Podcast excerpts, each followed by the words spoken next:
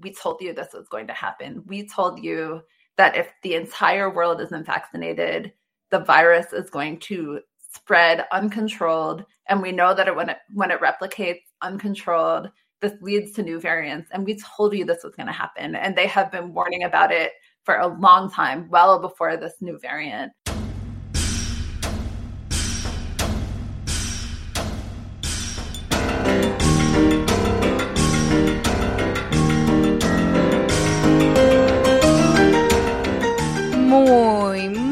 Buenas tardes a todos. Welcome to another episode of the Bitchuation Room podcast.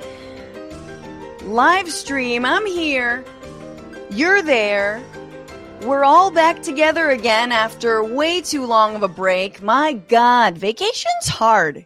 You know, you know, it's tough, especially when it's with your mom for some reason. Why would that be stressful? Um, we're all here. Ramona, my cat, is uh, just meowing at me from the sidelines. Uh, she's been stuck to me like glue, as Sean DePaul would say, uh, ever since I came back. And it's so good to be back. My God, it's good to be here. We've got such a good show.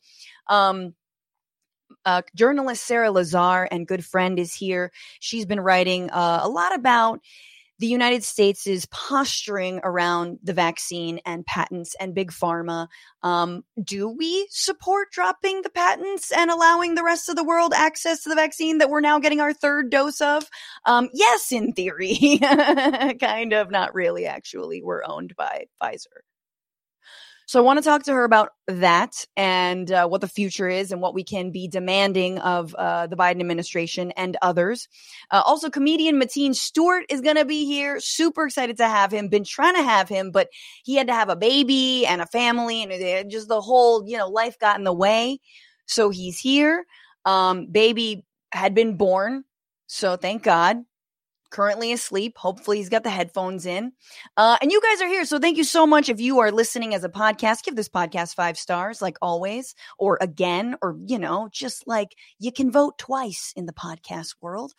Um, you know, just think of it like, uh, you know, you're a Republican in Nevada or whatever. Uh, also, if you're here on YouTube and Twitch, thank you so much. And make sure to like the stream, share it right now with your buddies on a beautiful Sunday evening. You know, those of us who are just got a little bit too much going on to like be into football. You know what I mean? Um, also, uh, hey, follow the show, subscribe to this show right now. What are you doing if you're not subscribed? There are some exciting announcements that uh, I'm going to make now. Um, obviously, we still have the raffle going on. I, this is a raffle, a merch raffle. Okay. What you do is the following you go get a piece of merch, a Frantifa merch. You got two different shirts, you got tote bags, you got stickers. Send a picture of you in that merch. First, you got to get the merch, bitchuationroom.com. Throw up the graphic. Throw up the graphic. If you're listening as a podcast, the graphic's totally there. There it is. You go to that.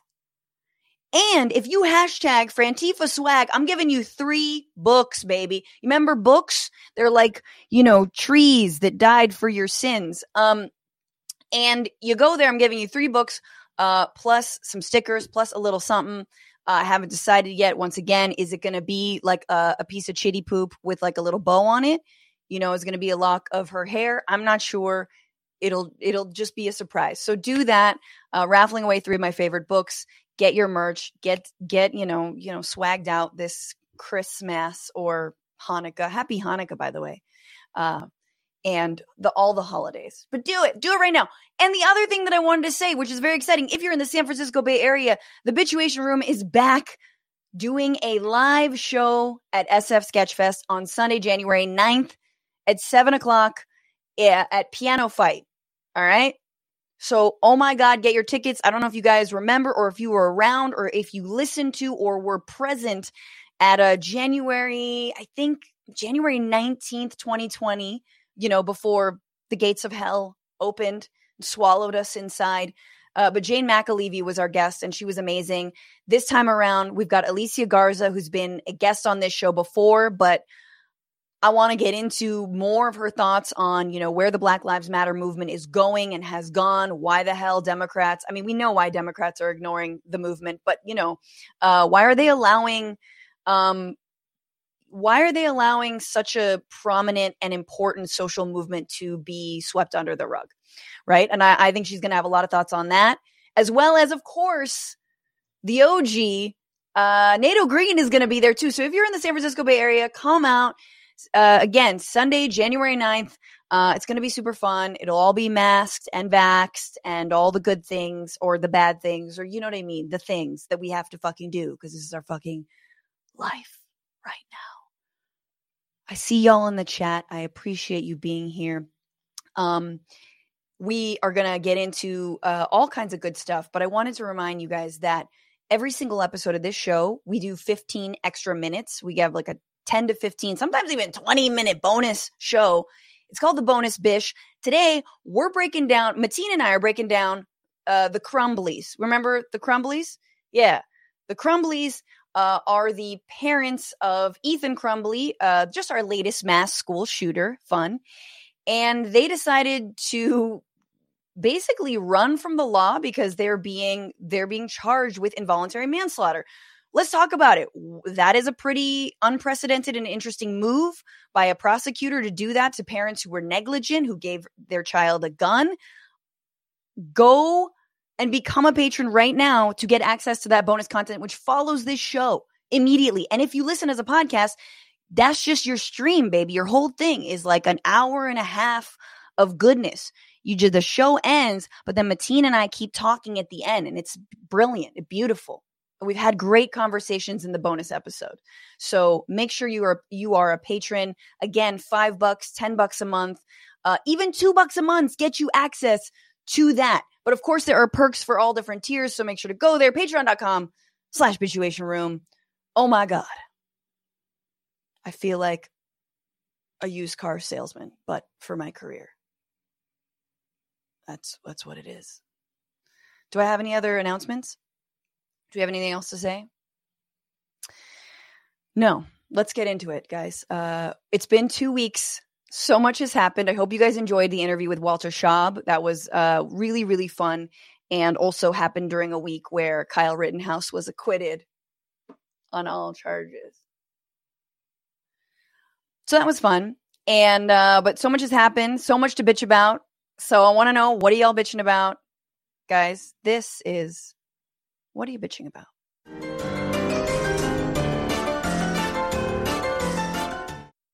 So I went on a vacation recently. This is very quick. I'm going to make it real, real brief. I went to Costa Rica, which is a fucking beautiful, interesting country that ha- uses 98% renewable energy and has abolished the military. so I think they're crushing it and uh, we should follow their lead. Um, but I, you know, I did a few like wildlife tours, you know, like uh, like any good, you know, gringo, and I was took a tour of. There's all different kinds of monkeys, you know. There's like the the like caramel face monkey. What do they call them? Call them like the white face monkeys, basically. Um, but like like the friends monkey and the like you know uh outbreak monkey that one they got this other monkey whose name I forgot. I'm really good with monkeys. And then they got the howler monkey. And that's what I want to talk about howler monkeys and sloths. And all of these animals, um, you know, swing in the trees, they hang out. I saw sloths in the wild. It was fucking adorable. Except here's the thing Costa Rica produces a ton of pineapples for export, right? Something like 80% of pineapples in like the hem- Western hemisphere or something like this. Huge amount of pineapples, Dole, Chiquita, all import pineapples into the United States. Uh, and those pineapples, largely, although it's changing, use pesticides, of course. Uh, and those pesticides are leaking into the river. Well, who drinks from the river? All the different kinds of monkeys that I don't know how to name. They drink from the river, and now the howler monkeys, which are black, are turning orange this is real. So I saw like a baby monkey, adorable baby monkey, but it was orange. And apparently the mom was trying to shield it from the dad who was trying to kill it for being different slash contaminated. And they do that because they're like, we don't want to continue like the essentially they don't want like the genetic malformation to continue throughout the bloodline or whatever. It sounds kind of Nazi, but it's actually not. the point is, is don't eat pineapples from Costa Rica. I'm serious about this. Like you can try and find organic pineapples. I know it's not easy, but like just you don't need pineapple, guys. You don't you just don't. You don't need it. Don't buy a pineapple, don't buy it for show. Try and if you do buy a pineapple, don't buy it from Dole. Uh at least not until they get their house in order cuz they're turning the monkeys orange. Also, they're hurting the sloths and the baby sloths. And the baby sloths are being born with only one finger. Usually they have like two or three. There's a three toed sloth, uh, sloth and the two toed sloth. They're adorable. I made eye contact with a baby sloth. Yeah, no big deal. Anyway, they're getting de- they're being born deformed. It's all very sad and awful. Costa Rica is trying to change that, make more you know limits on on pesticide use, but all to say, I don't want a, a monkey having to kill its kid and like hunting it and then the mom and it just becomes an entire like drama of like howler monkey intra drama. It's like a it's like a political thriller in the monkey world. So let's avoid that and stop buying pineapple that uses pesticides. Does this make sense? Okay. That's all i have to say. That's all i learned on my vacation. It was great. Um and with that, someone who's going to enlighten me about their lives and what they're bitching about. Uh, you know him from truTV and Comedy Dynamics. Please welcome to the Bitchuation Room, Mr. Mateen Stewart. Hey, what's up? What's going on? Thank you so much for doing the show, Mateen. Thank you for having me. I'm glad I was able to do it. Yeah, me too. I'm I'm glad you didn't try to tell your wife that you had to do a podcast while she was going into labor, and that would have been a whole. Yeah. I mean, not that I would. I don't know. know. I don't know if that would have gone over too well. No. But it would have been good, like a good story, you know, like because yeah. you could have told it on stage and shit, and like there'd be a whole. Um. Also, Mateen is wearing an amazing shirt. Oh yeah, you can get these. Go to my Instagram. it says the future is male birth control pills. Yeah, yeah, yeah, yeah. I, I think it's about so, time. It's about time. Honestly. Yeah. So you would take them. I would. I mean, it's it's uh, yeah. I, I, mean, I would take it. I think. I think we, now that you've had a kid. Yeah, not a, yeah. I wish. Yeah, I wish we we would have had it because uh, we weren't really trying to have it proactively. We, I mean, the things that we did to have a kid, we did it, but we weren't really trying to have a kid at this time. But uh, nature is a is a weird weird thing, and when it's when those cells when those cells want to meet, they meet no matter what happens. So no matter what you try to do. To love, your daughter can always go back and listen to episode 115 of the Bitchuation Room to hear how her dad really feels about yeah, what went I'll, down. i am going to tell her the whole story.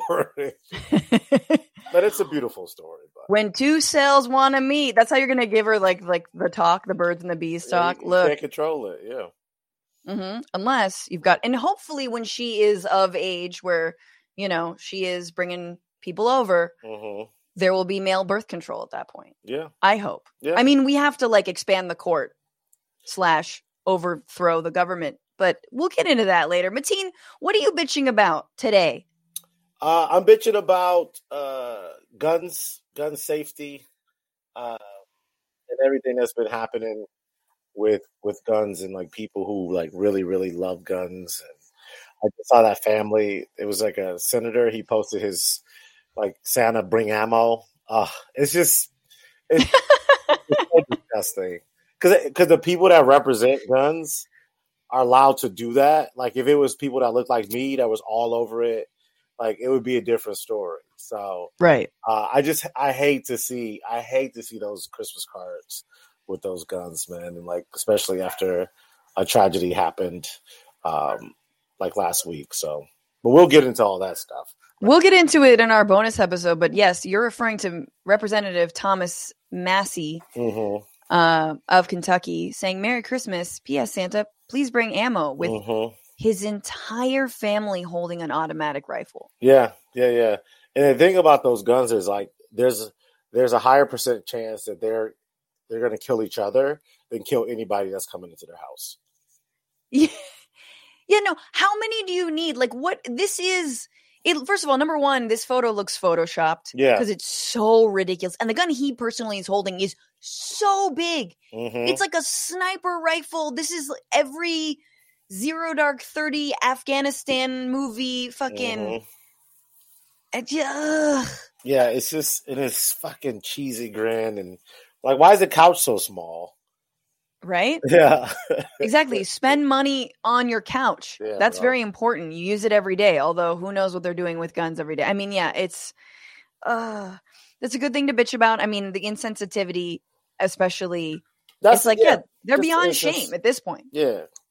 Like we still got them. You're not gonna take our guns from us. And no one, no one, literally, no one has ever tried to take people's guns. And that's the that's the biggest myth of anything that that has been pushed by gun manufacturers and lobbyists to say, you know, we want to take. No one, literally, no one has ever tried to take anyone's guns. No. Um I wish they would. I'm going to be totally straight up with you. Mm. Like I'm I, I'm s- I know I'm supposed to say like no one's coming for your guns, but you know what I really want to say? Yeah, we're coming for your guns. Like we're just going to take them. Like you're a domestic abuser, we're going to take your fucking gun. yeah, there needs to be more. par- There needs the parameters need to be be adjusted. Um, but most of the gun laws that we have in in store today are to keep guns out of minorities and uh, and women's hands. So that's why all the gun laws are put into place. So Right. so like if if if a bunch of women just went out and bought guns, or a bunch of black people just went out to legally buy guns, like things would start changing. Oh yeah, I mean th- that is not the full point of the Black Panthers, but one very strong pillar of their what you know undergirded their politics was like Mhm. we're being killed anyway, so self defense. This is it, Yep. right? Mhm. Um, now, of course, then the entire state apparatus turned against them and Yeah. systematically murdered and undermined their cause. But you know that was you like eh, the, the you when this shit happens, you're like, no, yeah, more people should be armed just to almost prove that point. But of course, they risk being assassinated. Um, And gun laws in California changed after, like you could like the, when the when they went and got the Black Panthers from the Capitol, they changed the laws where you couldn't be in the in the Capitol with with firearms. So right. yeah, which is also like very head scratching during the you know sort of the Michigan state capitol you know yeah, uh sh- bullshit around covid restrictions and all the Mhm. militias turning up and you're like wait is this at all legal well, were, were there any ramifications out of that no. So in Michigan, it's different. It was different. It's a different law, and like every state has their own different gun laws, and and that's why I think it also needs to be regulated federally. Uh, that could Yep. also change a lot of things because California, we do have a stricter policy than most states, like Wisconsin, Illinois. You know, you pretty much can Right. go to Walmart and get a rifle. right Yeah, all right well we're gonna keep on talking about this because the crumbleys are just again a saga that uh, i Mhm. think we need to dig into so that's in the bonus uh, make sure you are subscribed as a patron to get access to that we got to get into the week a lot of things happen in these couple weeks i'm just going over the last week uh, this was the week where the supreme court seems to be poised to overturn roe v wade and allow mississippi to ban abortions at 15 weeks which is fairly generous given that the bench consists of a rapist and carrie's mom Mm. You know? But- Mhm. Straight up. Um, workers at the Amazon warehouse in Bessemer, Alabama get a do over as the U.S. Labor Board rules that the company illegally interfered in their union election. And given how much they hate election interference, we can all expect the GOP and right wing media to speak out about this vote. Mhm. Losers. GOP is just a bunch of losers, man. Uh, indeed. Um, and Bob Dole, speaking of the GOP, three time Republican presidential hopeful and former senator, died today at the age of 98, which means he outlived his political party by about five years because, Oh, you know, it, it died in 2016. yeah. I, didn't. I didn't know he was still alive. To be honest. I, you know, I think in my mind, I like put him and George Bush Sr. in the same sort of like, Mhm. you know, you know, they were both sort of like, I mean, yeah, weird, decrepit, wheelchair bound. It was just like, I'm Yeah. sorry, but I was like, they, he kind of like, I felt like he took him with him, so I was like, oh, okay. Mhm. But now we have to see all of the sort of montages about his Mhm. life, I'm sure. And all the old Saturday Night Live sketches. Yeah. Ex- oh, yeah. I hope so. Bob Mhm. Dole, the master of speaking in third person before. Donald Trump ever did Ever that. did, yeah. Uh, and finally, CNN officially terminates the contract of anchor Chris Cuomo, brother of Andrew Cuomo, and Italian American role model whose shoes can only be filled by another Italian American role model, me. Okay. I am Italian American. I'm also Chinese. I don't have any politically connected family members, and I've never least sexually harassed anyone at work who didn't then become my fiance. Okay. So that's Mhm. like at least I commit when I start shit. All Yeah, right. I got you. For everything else, this is the week where.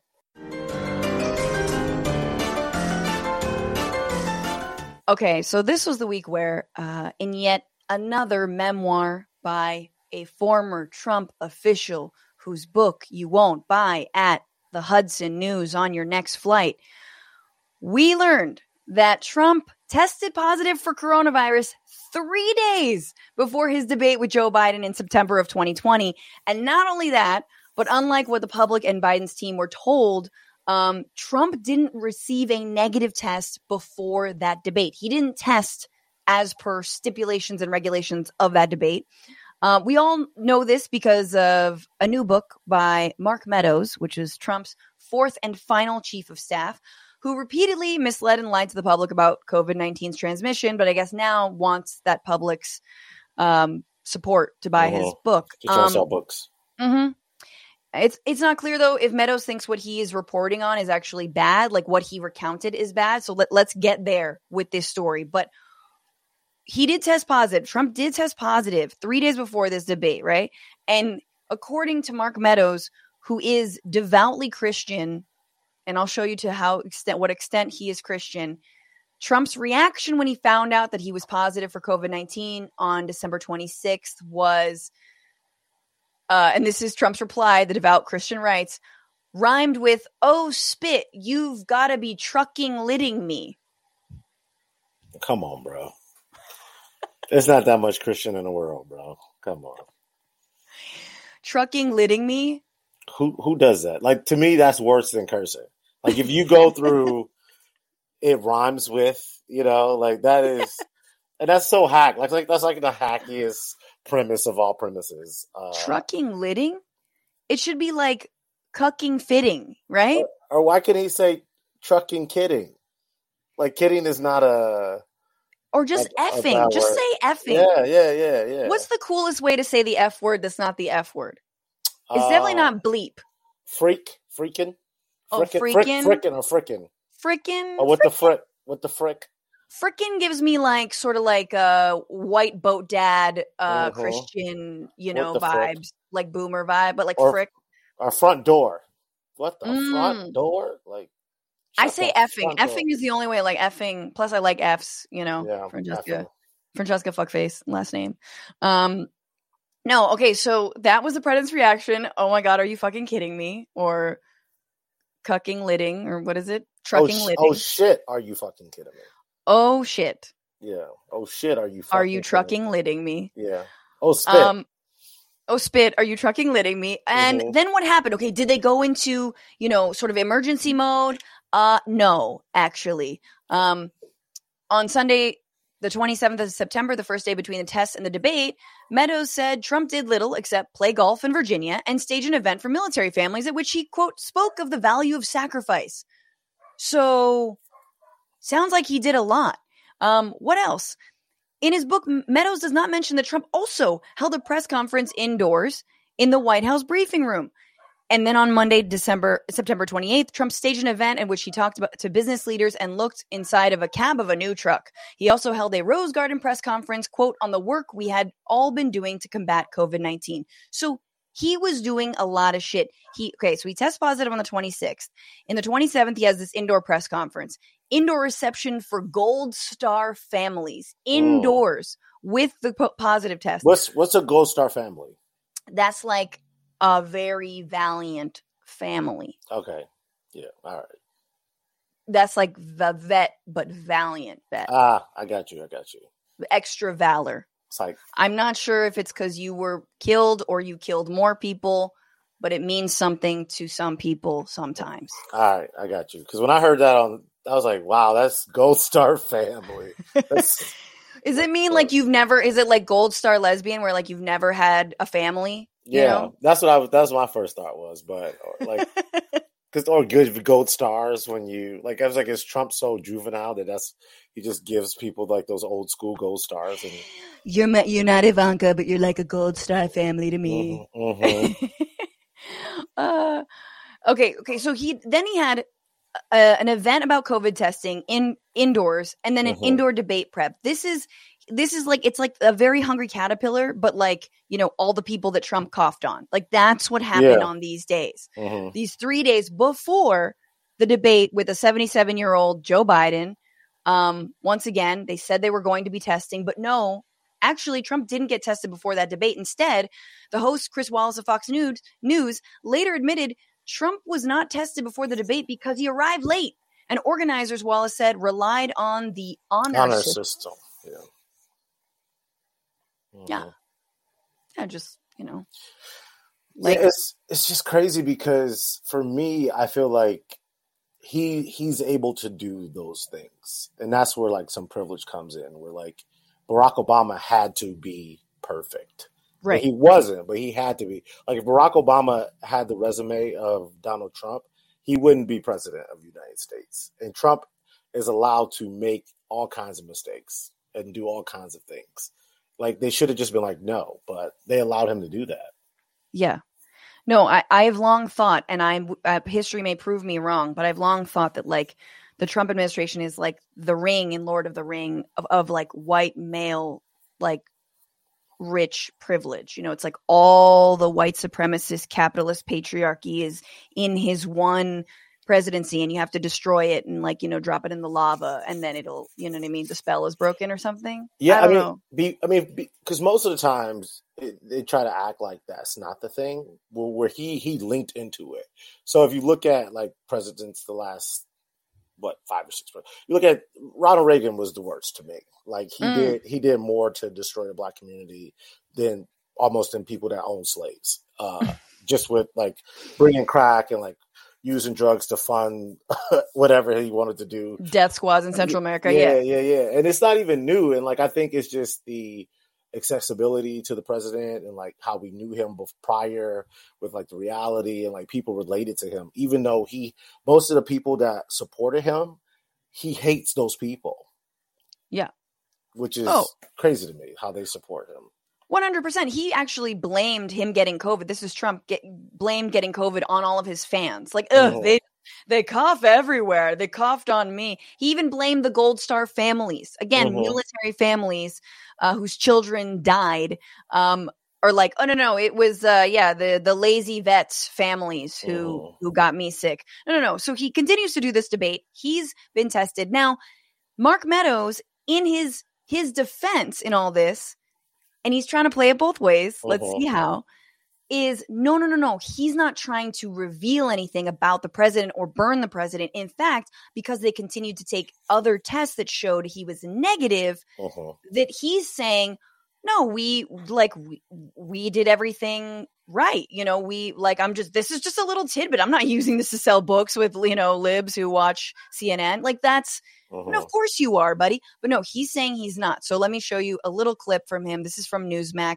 Him swearing that just like Trump, who said that this story is fake news, that it is fake news. Mark Meadows, the author of The Chief's Chief, joins us now to talk more about that. You've been a, a popular guy in the last uh, week or so. Mark, it's good to see you. Um, I want to start off with the COVID story. The media is going nuts with the story. Uh, I believe the president says it's fake news. What, what is the story here?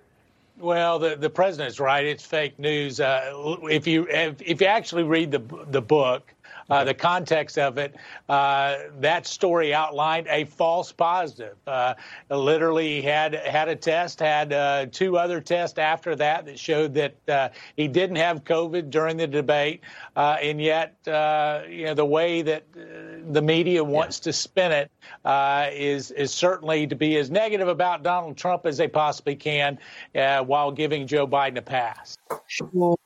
Mm-hmm. Yeah. Yeah. No. You want to make book sales. You know that is a juicy nugget. And let me just let, let me just explain what Mark Meadows actually did after he got that positive test.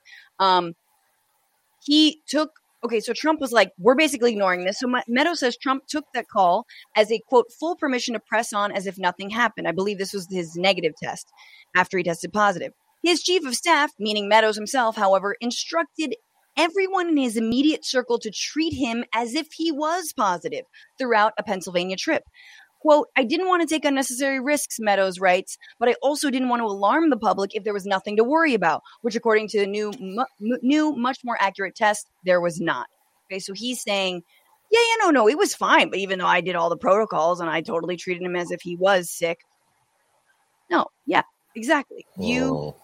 You behaved as if he was sick because he tested positive. Because he was sick. Because he was sick. Now let's talk about those other tests. What were those tests? So they they ran the same test. Hang on, they ran the same test that they oh. took that gave him that positive through oh. a different system. They didn't do a new swab, same swab through what was called the Binax Binax Now test.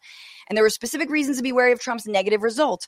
Trump and Meadows were in a hurry on a flight to Pennsylvania, and the Binax Now instruction sheet warned that, quote, false negative results can occur if the test results are read before 15 minutes.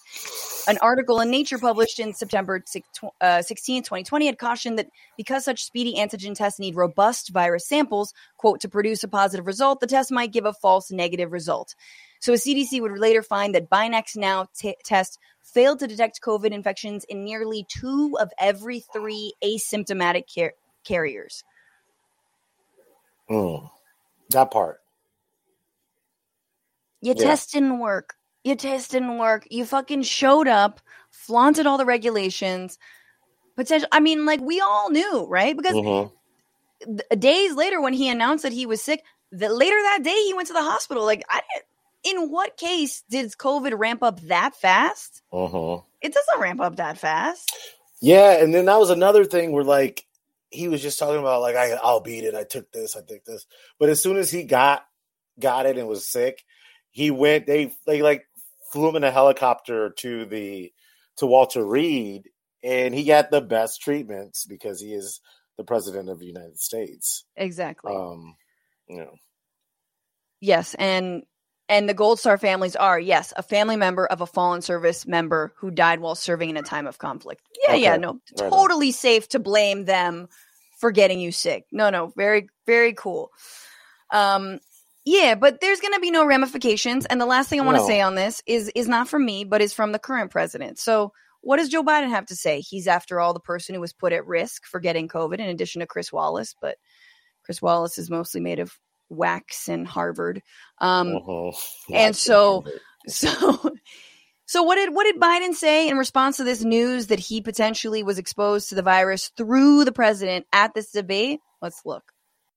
Trump tested positive for COVID three days before your first debate. Do you think the former president put you at risk? I don't think about the former president. Mr. President,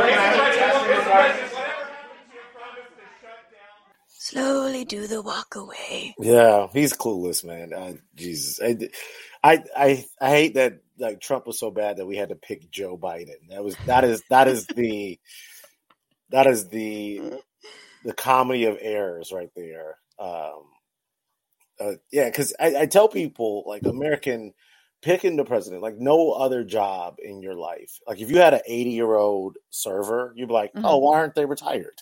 But you're gonna, you know, and I know it's ageism, but like as you get older, you start to lose certain things, you know, and I just, I don't know, 80 year old person. Uh, no, it is interesting though. We've all sort of seen the two sides of, uh, mm-hmm. yes, an octogenarian, a septuagenarian. Let's be mm-hmm. real. Mm-hmm. Uh, you know, the, the the racist angry, i.e., Trump, and or the sort of like, yeah, the you know, like out to lunch, but yeah. sweet. Gramps wants to yeah. smell your hair, mm. etc. And like we all know which one we would choose. Who has obviously. a very racist past as well. so, who's made lots of excuses for busing and yeah, you know things like this. Uh, you know, but but like we all know who, who, we would choose. But that's exactly where we have been in this last mm-hmm. year's up against a wall, having to decide, you know, how we want to die. Um, yeah, I was like, and, it's like it's like It's like telling somebody like, all right, you can shit your pants or you can have diarrhea in your pants. oh yeah, I want something solid in my yeah, pants. Exactly, exactly. Yeah, Yeah. exactly. Uh, is it- funnily enough, I think both of those men probably wear Depends. Um, Exactly. it depends. show On- us on- the undies. on the day. Look, okay, here's my thing, and um, we got to move on. hmm Everyone thinks about Trump every single fucking day because he was a train wreck neo fascist who nearly ruined our country and led an insurrection against it on January 6th. hmm Every goddamn day we think about it. At some point, you're like, "Ugh," you know, you have like that moment, you know, the heart seizure, and you're like, "Ugh," wake up in the middle of the night. Like, at least I do, you know, maybe less now, but, and you, you're not thinking about him. You're not thinking about this fucking mess. You don't realize that you owe your entire your presidency to the fact that the guy before you was so fucking bad. You're not going to try. Like that scares me that you're not thinking about him. And then not only that, you don't have a comeback. You don't. You can't hit back at that. Someone hands you on a platter a political like a way to score some good political points not just for bullshit but for real good political points and you can say nothing Because you don't have that. He doesn't have that.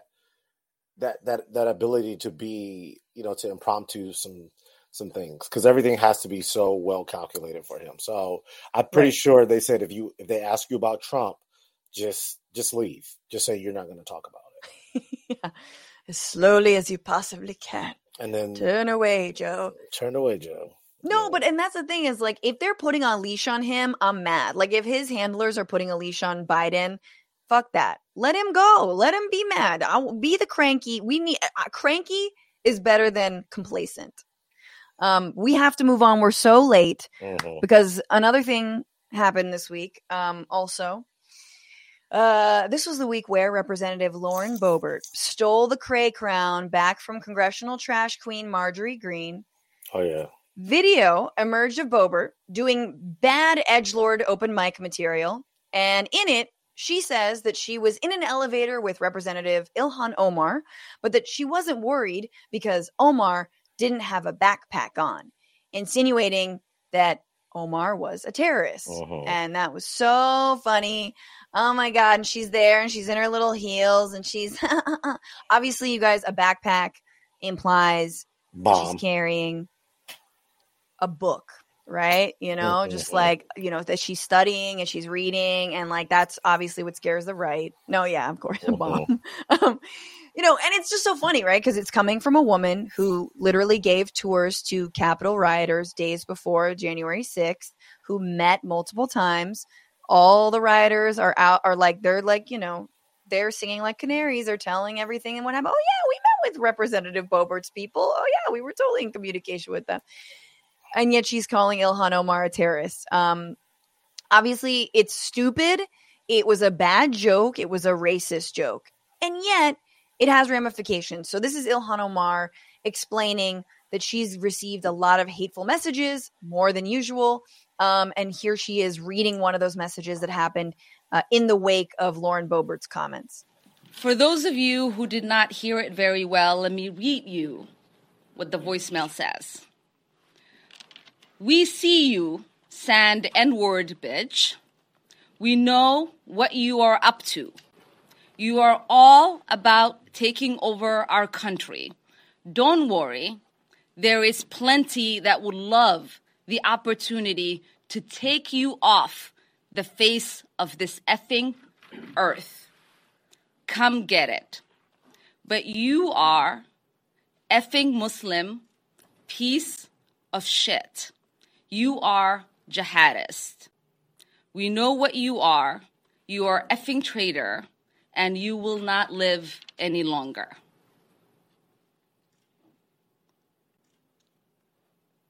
Condemning this should not be a partisan issue. This is about our basic humanity and fundamental rights of religious freedom enshrined in our Constitution. So that was her response to all this, uh, which is like, you know, having some poise and also and yet making herself incredibly vulnerable. She Mhm. plays the voicemail of a dude just being like, "You're not gonna live for much." uh, I would bet. And then he starts going off. This is my favorite part of that stupid ass voicemail. She, he's like, "There's gonna be a military tribunal, motherfucker." You don't even know what a military tribunal is. You have no idea what you're talking about. You read it on some QAnon blog. QAnon blog, yeah. Yeah, stop with this military tribunal shit. Um, now, of course, the big thing is like Ilhan Omar. We're talking about a representative, a woman who's been accused herself of doing things like anti-Semitic remarks because she's criticized Israel and said something like it's all about the Benjamins. Now, what happened? Nancy Pelosi calls a hearing. Oh my God, everything's anti-Semitism. We got to do a special commission because she said all about the Benjamins and it's the money and no, no. And you're like, whoa, what? Meanwhile, what is the leader of the House or the minority leader of the House, Kevin McCarthy, doing about this? Nothing. He called no fucking commission. He didn't talk. Uh, He didn't ask Lauren Boebert to apologize publicly or anything. In fact, he's saying that she already did apologize. And what has happened is actually no apology. So Boebert has called Ilhan Omar's office. Uh, apparently, that call didn't go well, and she doubled down on what she was saying. Bo- Boebert basically doubled down on like, "I'm not going to publicly apologize." After Ilhan Omar asked for an apology, and it, it seems like Omar hung up on Boebert, which fucking good for her. Here's what uh, Kevin McCarthy is saying, and this is an interview with Ilhan Omar and uh, Jake Tapper on CNN. Uh-huh. So, Republican leader Kevin McCarthy has still not publicly condemned Boebert's uh, comments. On Friday, he was asked, why not? Take a listen to what he said. She apologized publicly. She apologized personally. She wanted to meet personally. Denied the ability to meet personally. When she picked up the phone and she called Congresswoman Omar, she said, I want to personally apologize to you. And that's what she did. Now, to be clear, after her conversation with you, Boebert went on social media and doubled down and said things that were equally incendiary. Um, Yeah, I mean, what, what- what's your reaction to McCarthy and how he described it? Yeah, McCarthy is a liar and a coward. He doesn't have the ability um, to condemn uh, the kind of bigoted Islamophobia and anti Muslim rhetoric that are uh, being trafficked by a member of Why doesn't his he have the ability to do that? Um, because this is this is who they are, uh, and we have to be able to stand up to them, uh, and we have to push them to reckon with the fact that their party uh, right now is normalizing uh, anti-Muslim bigotry. Mm. One hundred percent. Um, Mateen, I see you're you're looking. He's I think he's looking off at his kid. Maybe. Uh-huh. Damn, I I feel like I need a little baby after I hear Yeah, BS like Kevin McCarthy. Kevin McCarthy needs to get his, punch. You need to get a punch in the face. And I, here's the thing with with with America and like with people like Boebert, like she's able to do that because us people that look like her, there's no consequences. There's no consequences for their actions. They have no accountability. So they're they're just they just do what they want to do and just say what they want to say and be like, oh well, I didn't know. And other people that look like Omar, we we aren't we aren't given that opportunity to fuck up because once we do, it's like, oh no, you're the worst kind of person. Uh, we don't get second chances. Uh, we and and that's the that's the thing. There's there's no accountability because then Boebert wants to play the victim, like, well, it was just a joke. I didn't know, and that is Mhm. the worst kind of person Mhm. because she knew exactly what she was doing. That that was racist. It was it was it was it- like you can't talk about any religion, but Mhm. you could talk about Muslim people, and that's Right. in America because because certain Muslim groups hate America and they did certain things. Like they just all it takes is one time for somebody to do something, and then like every Muslim person is the worst kind of person.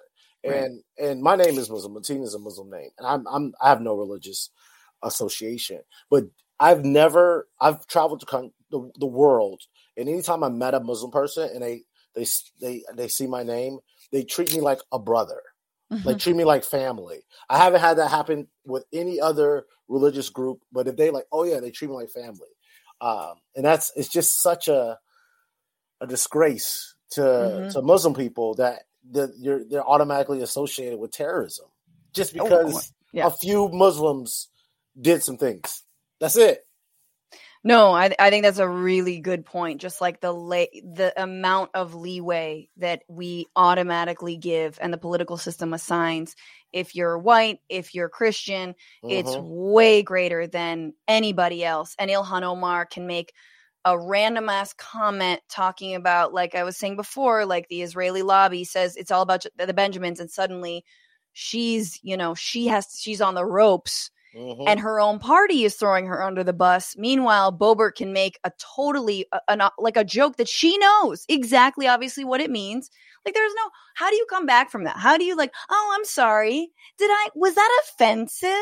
yeah. Oh God, weird. How you guys are all like sensitive about that. How I said, you know, because of your religion, you automatically have a bomb. Oh my, oh my, just like it's amazing that you can you can just pull that. Of course, she's not going to accept an apology, and it sounds like the apology was really shitty. Because look, I think Ilhan Omar wants to wants to make an example out of Boebert in in a good way. Meaning, if Boebert was coming in good faith, she had a statement written. If she was using this as an opportunity to actually talk about like anti-Muslim hate, I think Ilhan Omar would take that opportunity. I don't think she is is stubborn and would be against that. But fucking that's exactly that's not what this is. Because Boebert keeps on running her mouth. She keeps on tweeting about it. She keeps on doubling down because, like Ilhan Omar said, that's the base. The base likes this. But I totally agree with you. The, the last thing I'm going to say is what a beautiful example to have a Muslim congresswoman, two Muslim congresspeople say, look, I swore in on the Quran. Why? Because in this country, we have religious freedom. Mhm. I like if you believe in religious freedom, you fucking better defend my religion.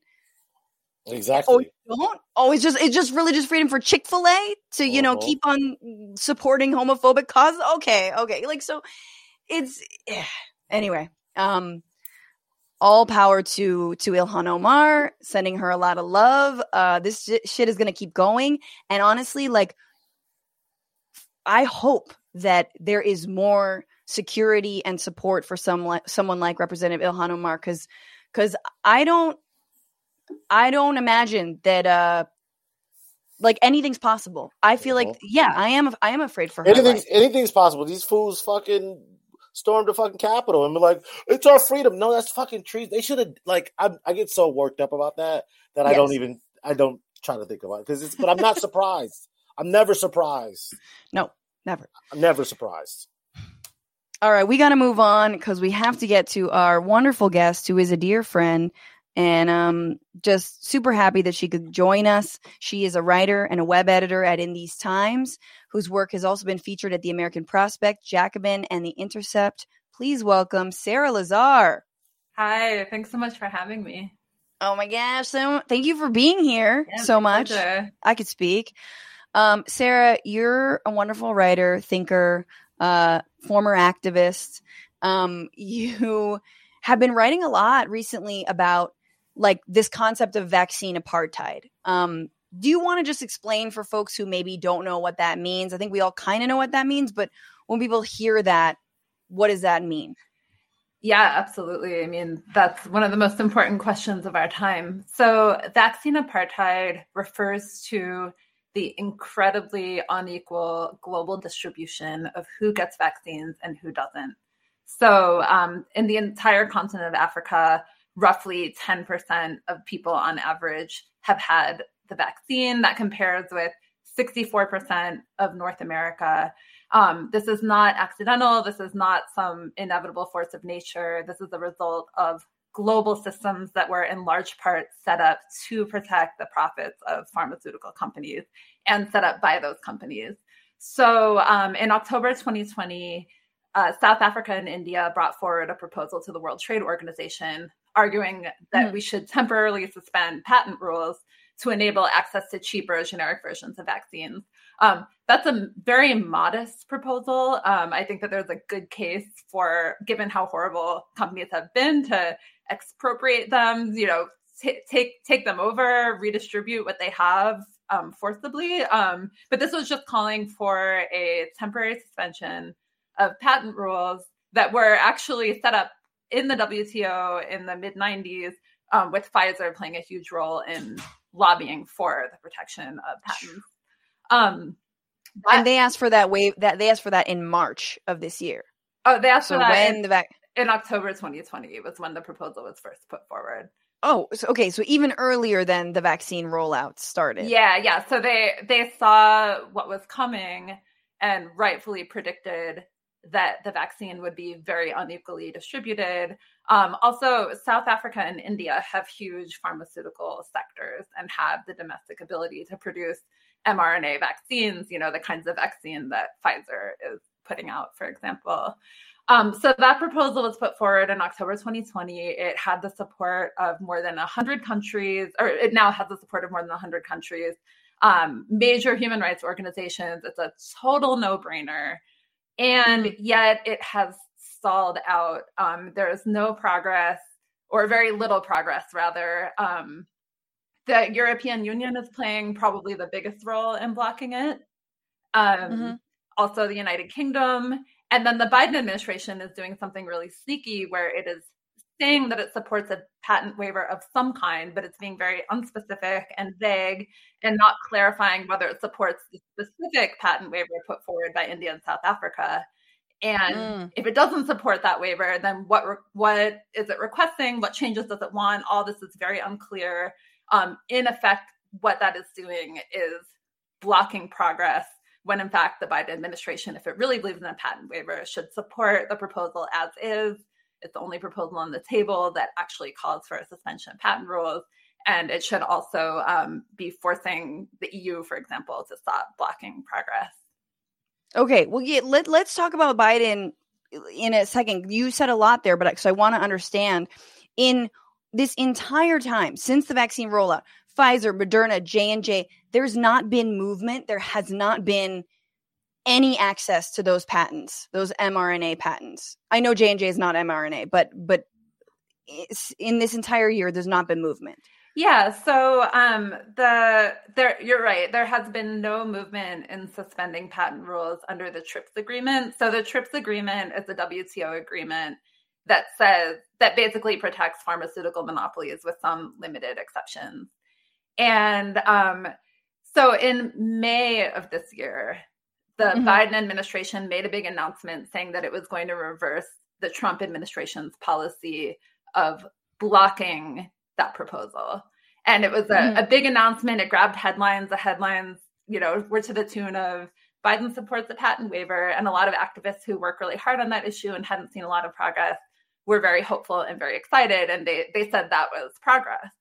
Um, Mhm. But in actuality, um, there's been a really big gulf between what the Biden administration has been saying on the political level and then what it's actually been doing behind closed doors at the TRIPS Council meetings, most of which are um, closed off to journalists and closed off to the public. But um, when you know there are there are reports from anonymous um, trade diplomats, and there I I recently got my hands on um, just a write up of the proceedings from Geneva trade diplomats, and if you look at the actual write up um, at the at the most recent one after the Omicron variant was already scaring people around the world, and after the Biden administration recently on I think November 26th got headlines for saying that he was going to double down on supporting patent waivers. At the very next TRIPS Council meeting after that, um, all all the Biden administration did was refer back to the previous comments that it had made publicly, and that's not how progress at the WTO actually works. The way you know, the US is very powerful at the WTO, and if it wants something to happen, it can make it happen. And when you talk to activists who are working on this issue, people from Third World Network, people from groups like Public Citizens Access to Medicines Program, they will tell you that they're so incredibly frustrated and that they feel like the Biden administration is foot dragging and not genuinely going to bat for this issue. So, so I guess so to answer your question, there was some hope that there had been progress um, in May with the announcement, but it looks like um, the cheerleading that happened might have been a tad premature.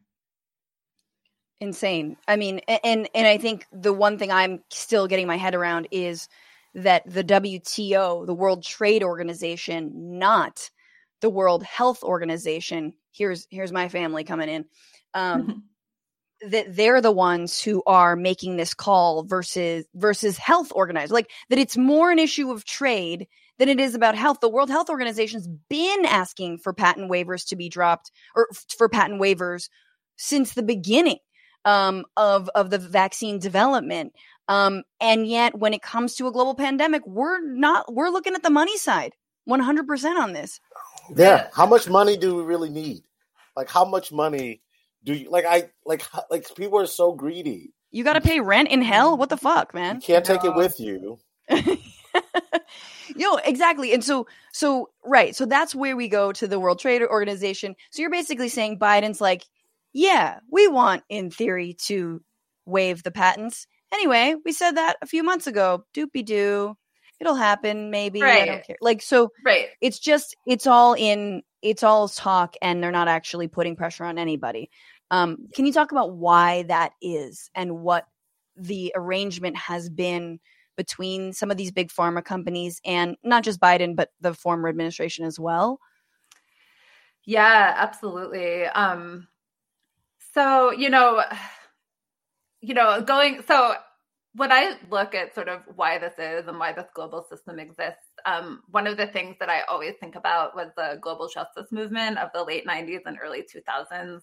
You know, the people who shut down the World Trade Organization in Seattle in 1999, um, mm-hmm. and how prescient that movement was because, you know, we talk about um, patents and intellectual property as though they're so called like natural just the natural state of things and natural order. You know things like piracy are bad. We just know that they're bad.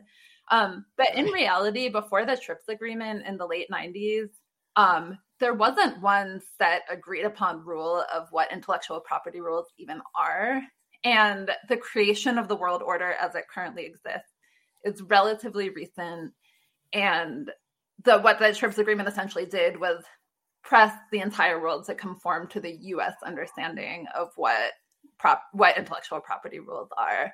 And mm-hmm. um you know, it wasn't some like organic, happy, harmonious process. It was largely the product of pharmaceutical companies whose profits depend on protecting intellectual properties doing incredible lobbying, not just in the US, but also across Europe, also in places like Japan. Um, mm-hmm.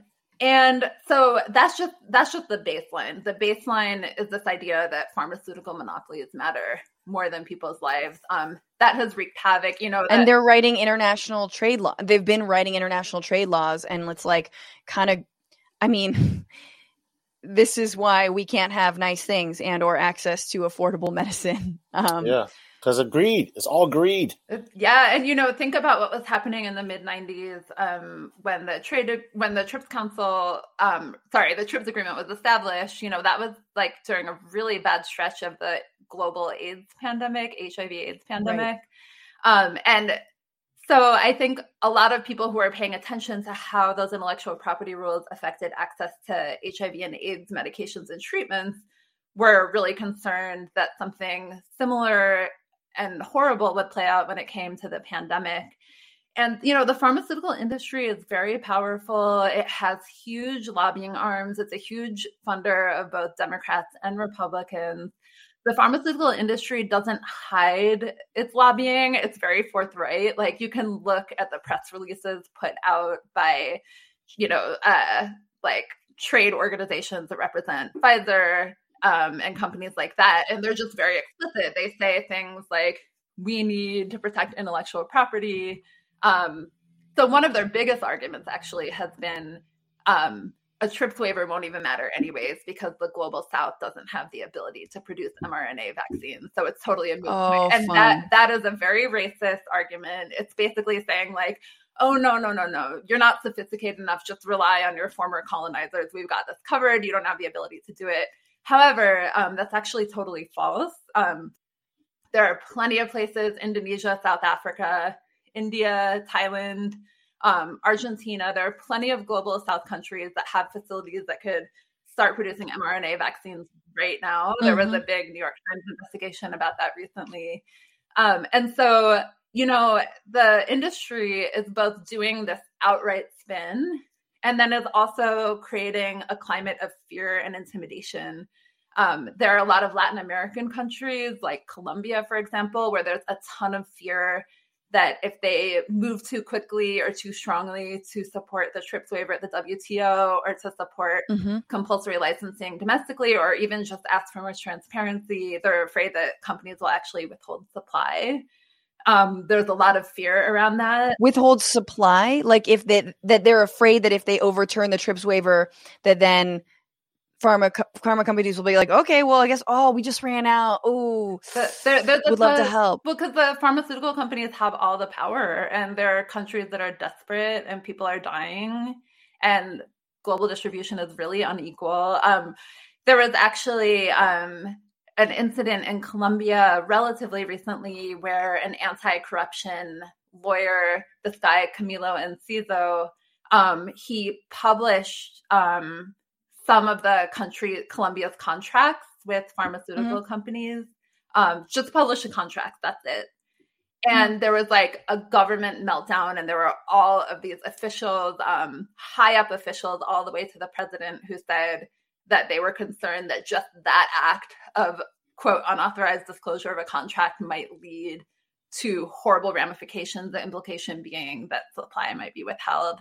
And you know, it's not Jesus. e- even if that's not actually going to happen, just the idea that that level of intimidation exists shows the extent to which pharmaceutical companies have the upper hand. And these are companies who, by definition, by law, are only accountable to their shareholders. They're not allowed legally to be accountable to anyone else.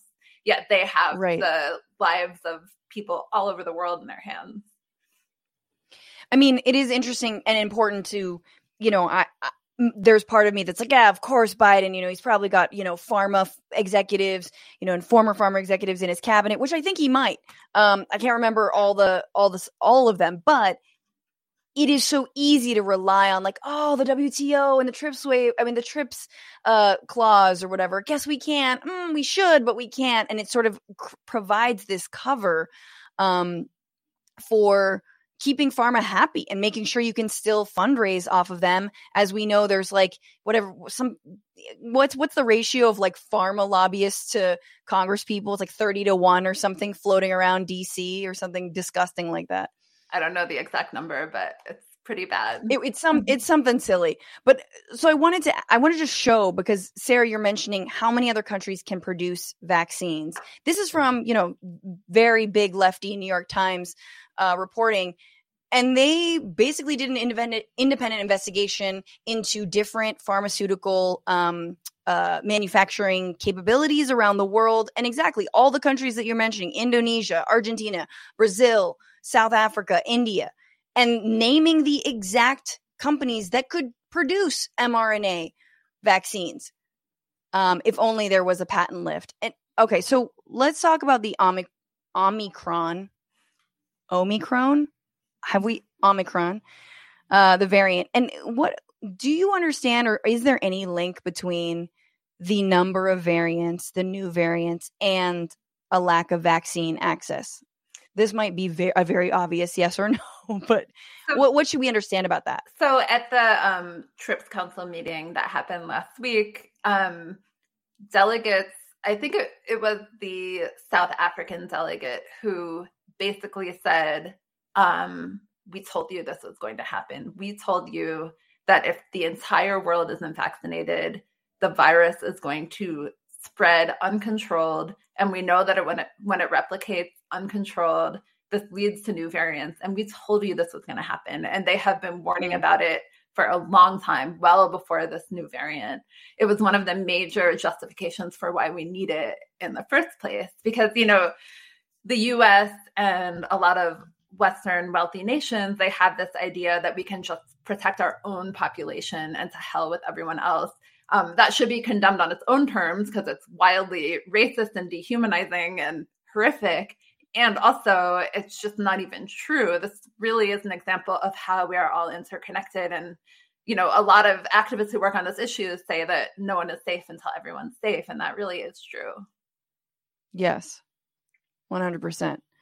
Um, I, I, I, I don't know. And Mateen, maybe you feel free to jump in. I know you've got your adorable gurgling child in the background. Yeah, yeah, yeah. Sorry about that. you know, it's so cute. Um, but you know, we're we're in a moment where Biden is encouraging people to get their third shot, right? And and the booster and I guess, you know, the efficacy fades um you know, and this is where my little like, you know, anti big pharma tentacle goes like, is it true? Are you lying to us? You know, what do you mean? Yeah. Like I'm like, do I really need a third shot? Um, you know, and I'm super pro vaccine. Uh, I wish that for the fucking money this government has invested in it, that we could actually run a little bit more of the show instead of being run roughshod over by Mhm. these companies. Um, but yeah, maybe a little bit on that. Like, what political, what political? Um, let me ask you about the politics later. But first, do you feel like it's a little? It, how do you feel a certain way about this booster at a time when people haven't been even accessed their first shot yet? There's a lot of resentment and concern that the priority isn't first getting full vaccinations to people in the global south, given the tremendous disparities. Um, that has been a Mhm. concern expressed by bodies like the World Health Organization. It's not a very fringe or marginal position to have. And it just really shows the incredible disparities and inequality. It's just pretty tremendous. You know, there are places where the vast vast majority of people have haven't haven't been vaccinated and if you know you can Mhm. just look at a map of that overlaid with histories of colonialism and pillaging and it's like a one Pillaging um It's just a different. It's a. It's this. It's this medium that's changing. It's the same thing that's been happening for hundreds and hundreds of years, and and that's what pisses me off the most about people in America who have access to the vaccine, who can get this vaccine safely, and who who makes a choice not to do it and grandstand where it can save lives. And I had a friend that was stuck in Vietnam, and they they there's people in Vietnam who would kill to be able to get the vaccine. There's people in mm. South Africa that would kill to get the vaccine. And here we are. We we can go to a kiosk in a in a in a drugstore and get it, and there's still people in this country that's like my freedom, my freedom. We're so selfish. We're so selfish because it's always my my my, and not what we can do. And and pharma, big pharma, like there shouldn't be patents when it comes to something that is globally affecting everyone. Yep. You should be able to just give it out to everybody. Like how much money do you need? Serious. yeah And and the vaccine, the vaccine, uh, sorry, the the travel bans are so fucking stupid Mhm. and racist and like as is, like just just on the face of it. But even if you agreed with some of the travel bans, they don't ban American citizens returning from travel. Yeah. They're just like, no, no, no, no. it's which which makes no sense. Anyone can transmit the virus. The same thing with Mhm. the China travel ban. You know, it was like Trump was like, oh yeah, I'm doing such a great job banning travel from China. Motherfucker, citizens could still come back to and from. You weren't banning anything. You weren't helping or saving anyone. It was just um, people from those countries. you were being extra racist about it. You were being extra xenophobic about it for no actual benefit to anyone. Um, anyway, we're we're long gone beyond that. So- um, yeah you know the the us uh the european union they're much better at building fortresses than they are at just embracing policies that are rooted in concepts of radical equality you know the idea that everyone's equal regardless of where they happen to have been born um yeah. and not even that, but I, I was curious as to your thoughts on, you know, politically, some of the ways that like China and Russia, who have rolled out not as good of a vaccine, but their own version, Sinopharm or Sinoflex, I forgot what it's called, um, and the Sputnik vaccine, and they're rolling it out, you know, some in, in some in great measure, like a lot of them, some sort of a, a symbolic thing, but to a lot of countries in the global south, um, and offering it up and offering up those patents and it's a it's very much a way to exert some amount of soft power politically the united states does not see that though the united you Yeah. know like we don't There's, an a- not- no benefit The- with- there's- with China, especially in Africa. the pharmaceutical industry and some lawmakers have this totally bananas line, which is one of the reasons that we can't support the sharing of vaccine recipes is that it's a trade secret and it'll give China an edge, and we can't have that happen. Um, which is such a really ugly intersection of sort of U.S. militarism and belligerence, um, and just re- protecting pharmaceutical monopolies. And it's something that unfortunately has a lot of momentum politically in Washington yeah. at a time when there's pretty bipartisan support for greater confrontational stance towards China. Um, and so, you know, we so there's that stance, and then there's a lot of law enforcement concerns about so-called piracy and you know china russia even iran like might try to steal information related to vaccine research and it's like like i don't know actually i would love it if anyone and everyone could steal that information yes. and make it and make if you can better. hack that shit please sounds like a great movie hack it it sounds like a great movie yeah, trying to get the vaccine recipe like the kfc recipe totally. And you if know, you can steal these codes, steal them. I mean, they, yeah, they're treating them with yes, like they're nuclear codes or they're nuclear warheads. They're saving people's lives, and we don't care. we don't care about anybody else but our but ourselves. Yeah, mm-hmm. and be- because of that mentality, we don't even have the best possible vaccine. Like, imagine if researchers from Moderna and Pfizer were sitting together comparing notes and being like, oh, hey, what if we combine this good attribute of our vaccine with good this good attribute of yours so that it's like m- maximally easy to store and ship and this that yes. and the other you know like it's it even prevents us from reaching the pinnacle of what humanity could accomplish and these vaccines are produced with public money you know depending on the company from the US from Germany it's like it's just totally bananas it's just such a profound injustice. It's, it's all about the Benjamins. It's all about the Benjamins. Yeah, it's anti-Semitic. No, yeah, and and and like it's very funny though because you know hardcore capitalists will be like, well, it's all about competition. I mean, competition is what gets you the best product possible. Bullshit. Look at look at this right slapped in front of us. Look at the way that capitalism is fucking up saving the world right now because it isn't about competition. It isn't about holding out. Oh yeah, well, you know, if you don't want to die, you'll just choose the best vaccine. it's simple. It's a power of choice under capitalism. Fuck you. Look at how it's all fallen apart. I'm sorry. I'm very mad. Oh, but, and yeah. yeah, keep going. Oh, well, it's it's totally it's totally outrageous. And that line um, so a lot of pharmaceutical companies and a lot of industry trade groups have used this line that's like, well, hey, if you take away our intellectual property protections now, um, we won't invest the way that we did for this vaccine to create the next innovation. And when you just really think that through, that's just such a nasty threat that's using like all of humanity as or holding all of humanity hostage but it's not just about yes. the pharmaceutical industry either i mean there are a lot of wealthy individuals and a lot of companies in this country whose current and future profits depend on intellectual property protections. You know, countries like Apple, or sorry, Apple kind of is a country, but what I meant to say is companies like Apple. Um, yes. You know, that where their entire profit model is based on intellectual property protection. So it's really far bigger than the pharmaceutical industry, too. Totally. Um, last question before we move on to our final segment quickly. It, what could we be doing differently? I mean, I briefly said, you know, look, for the amount of public investment in the vaccine and its rollout, um, shouldn't we be getting more bang for our buck, so to speak? Shouldn't we ha- be able to make some demands on these companies? What could we be doing?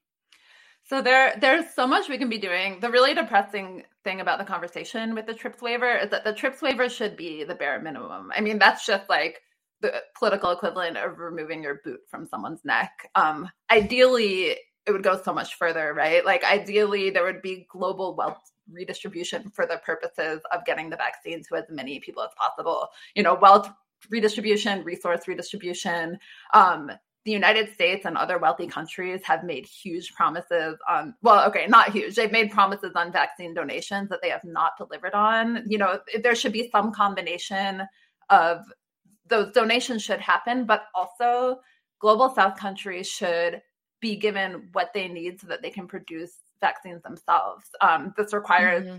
uh, vaccine recipes, it requires technical know how, it requires resources you know, it, it feels like the last thing companies want to do is to just give global south countries the ability to do it themselves every framework is so patronizing is so colonial in its mindset and so we need we just need a whole lot, and the TRIPS waiver should be the bare minimum, and that's why it's so upsetting that there's been no progress even on that. And you think that if the United States, if the if if we could like you know, if we could stand up or be one of the first countries to stand up to big pharma, it, we could potentially be a leader in that.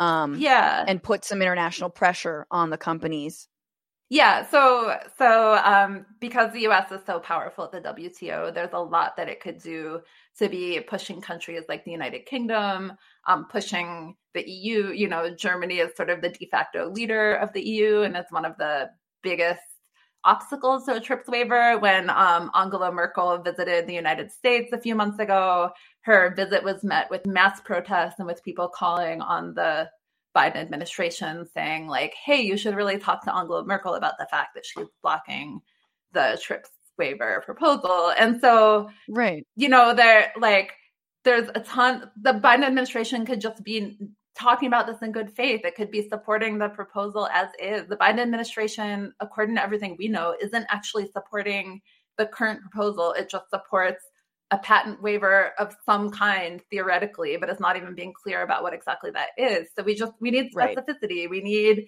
at bare minimum the biden administration to be clear about what it's fighting for if it says it's going to be fighting for a patent waiver totally all right well Thank you so much, Sarah, for breaking that down. Everybody, please read Sarah's work on at In These Times.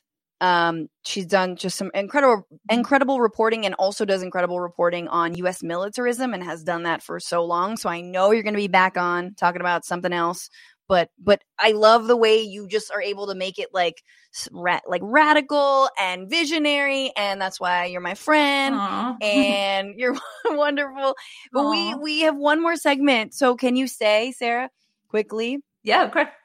Okay. Thank, okay, cool. And thank you so much. It's great to talk to you and yeah great so good uh, you're you always you always do incredible work and and like are so clear oh, um thank you Yay. All right. We have one final segment. We're going long because we we it's been too long. Um obviously in honor of Spotify and Spotify Wrapped, which is where they basically give you all your metadata back to you in a non-creepy way and you're like, "Oh my god, um, this is cool. I did listen to that podcast on my birthday. How do you know that? Um, yeah, we're gonna do if America listened to Spotify, what would America's Wrapped on Spotify look like? This is America Wrapped.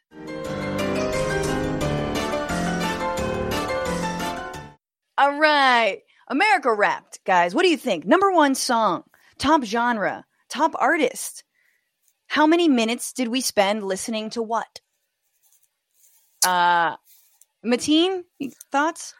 I don't know. I just, for me, I just like Beck's loser just comes up because we've just we've just been. It's all about losers and being a loser and like losers rioting. Uh, and just over and over again. And uh, I, I that's I don't know Mm-hmm. so many. How many minutes 525,600 minutes. That's how long we have listened to that song as a collective. That's just getting rent stuck in my head. Yeah, that yeah, is. I'm, I'm sorry about that, but that's every day. Yeah. All right, loser. I like that. I feel like we've done less losing this year. Maybe we haven't. We've lost more American lives this year than last year. Sad Mhm. reality. Um, even with the vaccine. God damn it, Delta. Fuck you. Um, and fuck you, Trump. Let's see. Uh, Number one song. Here's what I'm gonna say. Okay, not loser, but America. This is you. Uh, like the the song for America's Funniest Home Videos. This is you. You Yeah, know mhm, all the funny things you do, America. Yeah, like that mhm. is to me just the song of the year because it's like, oh, this is you. This is Mhm. you just screaming maskless at a minimum wage worker. Oh, this is you. Like flying a Trump flag and running into protesters. Like, this is you. Just stabbing a Capitol police officer with an American flag. Like that's and it's funny and it's always like and we're very much in a like you know, the, a Karen and Kevin's like whip out the phone and film each other. So I feel like America's Funniest Home Videos. We we just now live in a giant America's Funniest Home Videos. That's Mhm. that's the song. Um, Hilarious. Sarah, any thoughts for song? Best song, number one song? Yeah, so um, I agree with the very bleak picture that both of you are painting, and also was trying to think of what made 2021 different from 2020, um, because 2020 was also very bleak. And one of the things I kept thinking about was how there were a lot of strikes, labor strikes in October. Some people call Yes. it Striketober. Um, so I looked it up. There are around 43,000 minutes in a month. So I'm going to say that there were 43,000 minutes when America was listening to Valerie June's um, Working Women's Blues or um, pretty much any labor song sung by Pete Seeger. Uh, Which Side Are You On? Solidarity Forever. I'm going to go with that for Yay. Striketober. I love it. oh, that gives me some hope. Yeah, the Um, yeah the Kellogg's workers, the John Deere workers, you know, sixty thousand Hollywood workers threatening to strike and vo- authorizing Yes. a strike. It's really powerful during pretty bleak times. So true. Um, we need more Pete Seeger. We need like the trap version of Pete. Maybe we don't need the trap version of Pete Seeger, but we need we need like the modern labor songs. Um, I love that. All right, okay. I don't know how far you guys can go with this uh, uh, with me on this, but okay. I've got genre, artist, and some minutes. But genre for me, top genre, America's Wrapped, is elevator music. Like it's it's because we've just been waiting for sh- to get like anything done, and we've been waiting for this year to you know be over. This year's been super fast, but it's also just like. All right, all right, Biden, like gong gong. It's like a xylophone version of Autumn Leaves, like brr, brr, gong gong. I'm like, what's the xylophone? boom, boom, boom, boom. You know, it's very dim. Uh, you kind of want it to like turn off. You can't really concentrate. Um, that to me is like the genre of music of this year. It's just like when are we gonna do some shit? Um, I I'd, I'd say uh, rap country because it's that's the worst genre of music. um, and yeah, it's just it's just shitty, man. It's just been like even even when Lil Nas X came out with a new album, Uh, but he's not even a country artist. That's that was a country song, and it was shitty. Like that's just like rap country is the worst genre of music. So I don't think I've heard enough of it. Is You- it? exactly. Yeah, I haven't. I just know Lil Nas X's "Old Town Road," and I was like, "Well, that doesn't that fix America with that song?" But I mean, like like Cowboy Troy, um, like Cowboy Troy. That just I don't even. know. I have to listen to it. Just yeah, he listen he's a it. black cowboy that raps. It is the worst shit ever. That's amazing. Um, all right, I'm I'm reading some of these. Um, I'm looking at a lot of yours. Um, Bossa Nova. Bossa Nova is also just very elevator music to me. Um, Sarah, any any genres you think were our wrapped? You know, I I think I can't top the ones that you gave. That thinking of the songs was as far as I got. I think it's a hard year to wrap my head around. it, it was it, yeah i want someone to first of all obviously we know our top podcast was joe rogan. I wish it was the bitchuation room y'all. I hope it was your number one podcast. But to be fair it was just everyone listening to rogan going like it's not that bad. I had covid and i got all the baby tissue and i'm fine. Uh, i don't know what he sounds like but does he have a high voice? I don't ever listen but i feel like Nah, it's more like that. like monotone. It's like yeah, like kind of like that. Okay, okay. Um, and I do think we spent 525,600 minutes listening to like American exceptionalism ASMR. Like we just like a lot of like just just we'll be fine. Everything's good. You're amazing. You've got the vaccine. Back to normal. like red, white, and blue, baby. The funny things you do. Like that. That was like our Uh-huh. whole year.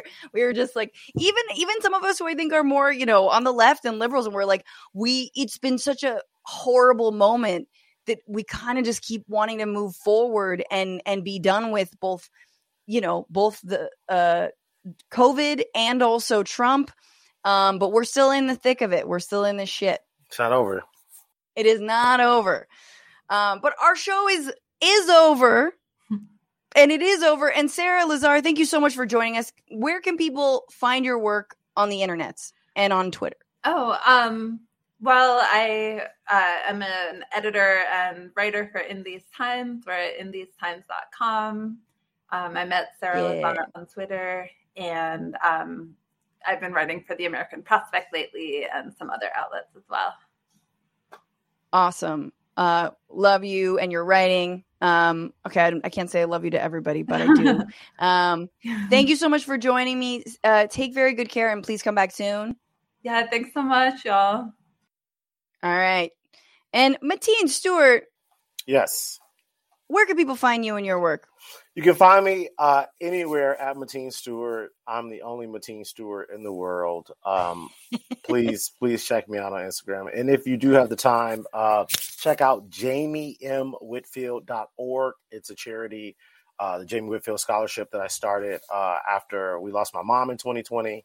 Uh, and yeah, we raised we raised money to give ten thousand dollars a year to a black woman that attends a historical black uh, college or university.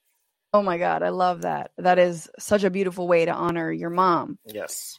Um, JaymeWhitfield.org. Jayme M. Whitfield, J A Y M E M Whitfield.org. Amazing. Yeah. Uh, thank you so much. And I hope you can join me. I know we've run late, but for the bonus episode, if you don't hear Mateen Stewart in the bonus, it's because he's got a child. But hopefully She's- he can join me to talk. She's asleep right now. So Oh, yes. Yeah. Oh, let's squeeze in 10 more minutes. Mateen, sit tight. See you very soon. Thanks for joining me. Um, and thank you to all of y'all for being here, for listening, for for joining me in in in the aftermath of uh, my time away, taking Mateen out. Um, a couple comments you guys wrote in. Appreciate it. Appreciate all of your thoughts, you guys, like, even if I don't read them all. Um, Trump knew and exposed others' attempted murder. That was on Trump lying about his COVID test. On Lauren Boebert, uh, Xena the Egyptian Dragon on YouTube. It sucks how Muslims are treated in America. I tell my parents not to go outside on 9 11 anymore because people have yelled slurs at them before. It has happened pretty much every year. Fuck that. Uh, and and yet, very real. Thank you for sharing that. Um, Gary Cooper on YouTube. Yes, Boebert is a bad Sarah Palin impression, but so is Sarah Palin. It's true. It feels like it's it's yeah, like Sarah Palin was actually like I feel like she owned it, whereas like Boebert is kind of a, a she's sort of a like a a shaking, trembling Sarah Palin. Like Sarah Palin was legit dumb. Boebert is just like play acting a little. Like I don't think she's smart, but there's a little too much play acting. Um, on vaccines and vaccine apartheid, Hef on YouTube, did the WHO consult Joe Rogan? I know, right? Because Rogan got better, so like he's good. I wi- I really do wish that Rogan created a donation fund. If you don't want the vaccine, donate yours to a country in the global south, to a person in the global south. Go. Like, dude, if you don't want the vaccine that much, then fucking give it away. Send a shipment. Help someone fly someone into the States. Get them the vaccine. Uh, Sirloins 1014 on YouTube banning travel to and from countries that identify new variants is just going to dissuade countries from announcing the discovery of new variants. You're not wrong. Um, and thank you to everyone who, uh, you know, sent in a super chat. And of course, much to the dismay of a very small minority of people who listen to this podcast, we got to do the fart song and thank all of the people who've become patrons at 10 bucks or more who get a shout out and all these big tippers. Um, here you go.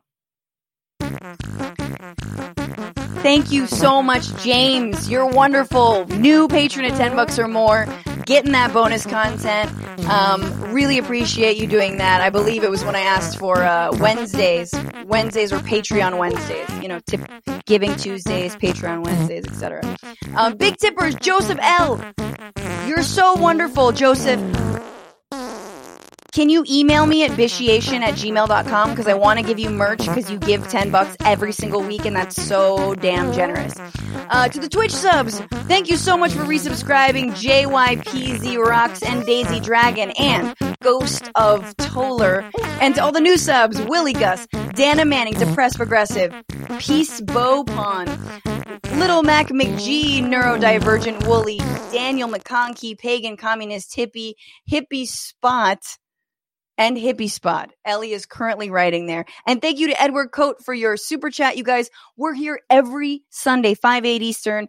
Uh, thanks to Maximillien Inhoff. Thanks to Alexandra Orness. And thanks to, of course, producer Ellie Hoffman.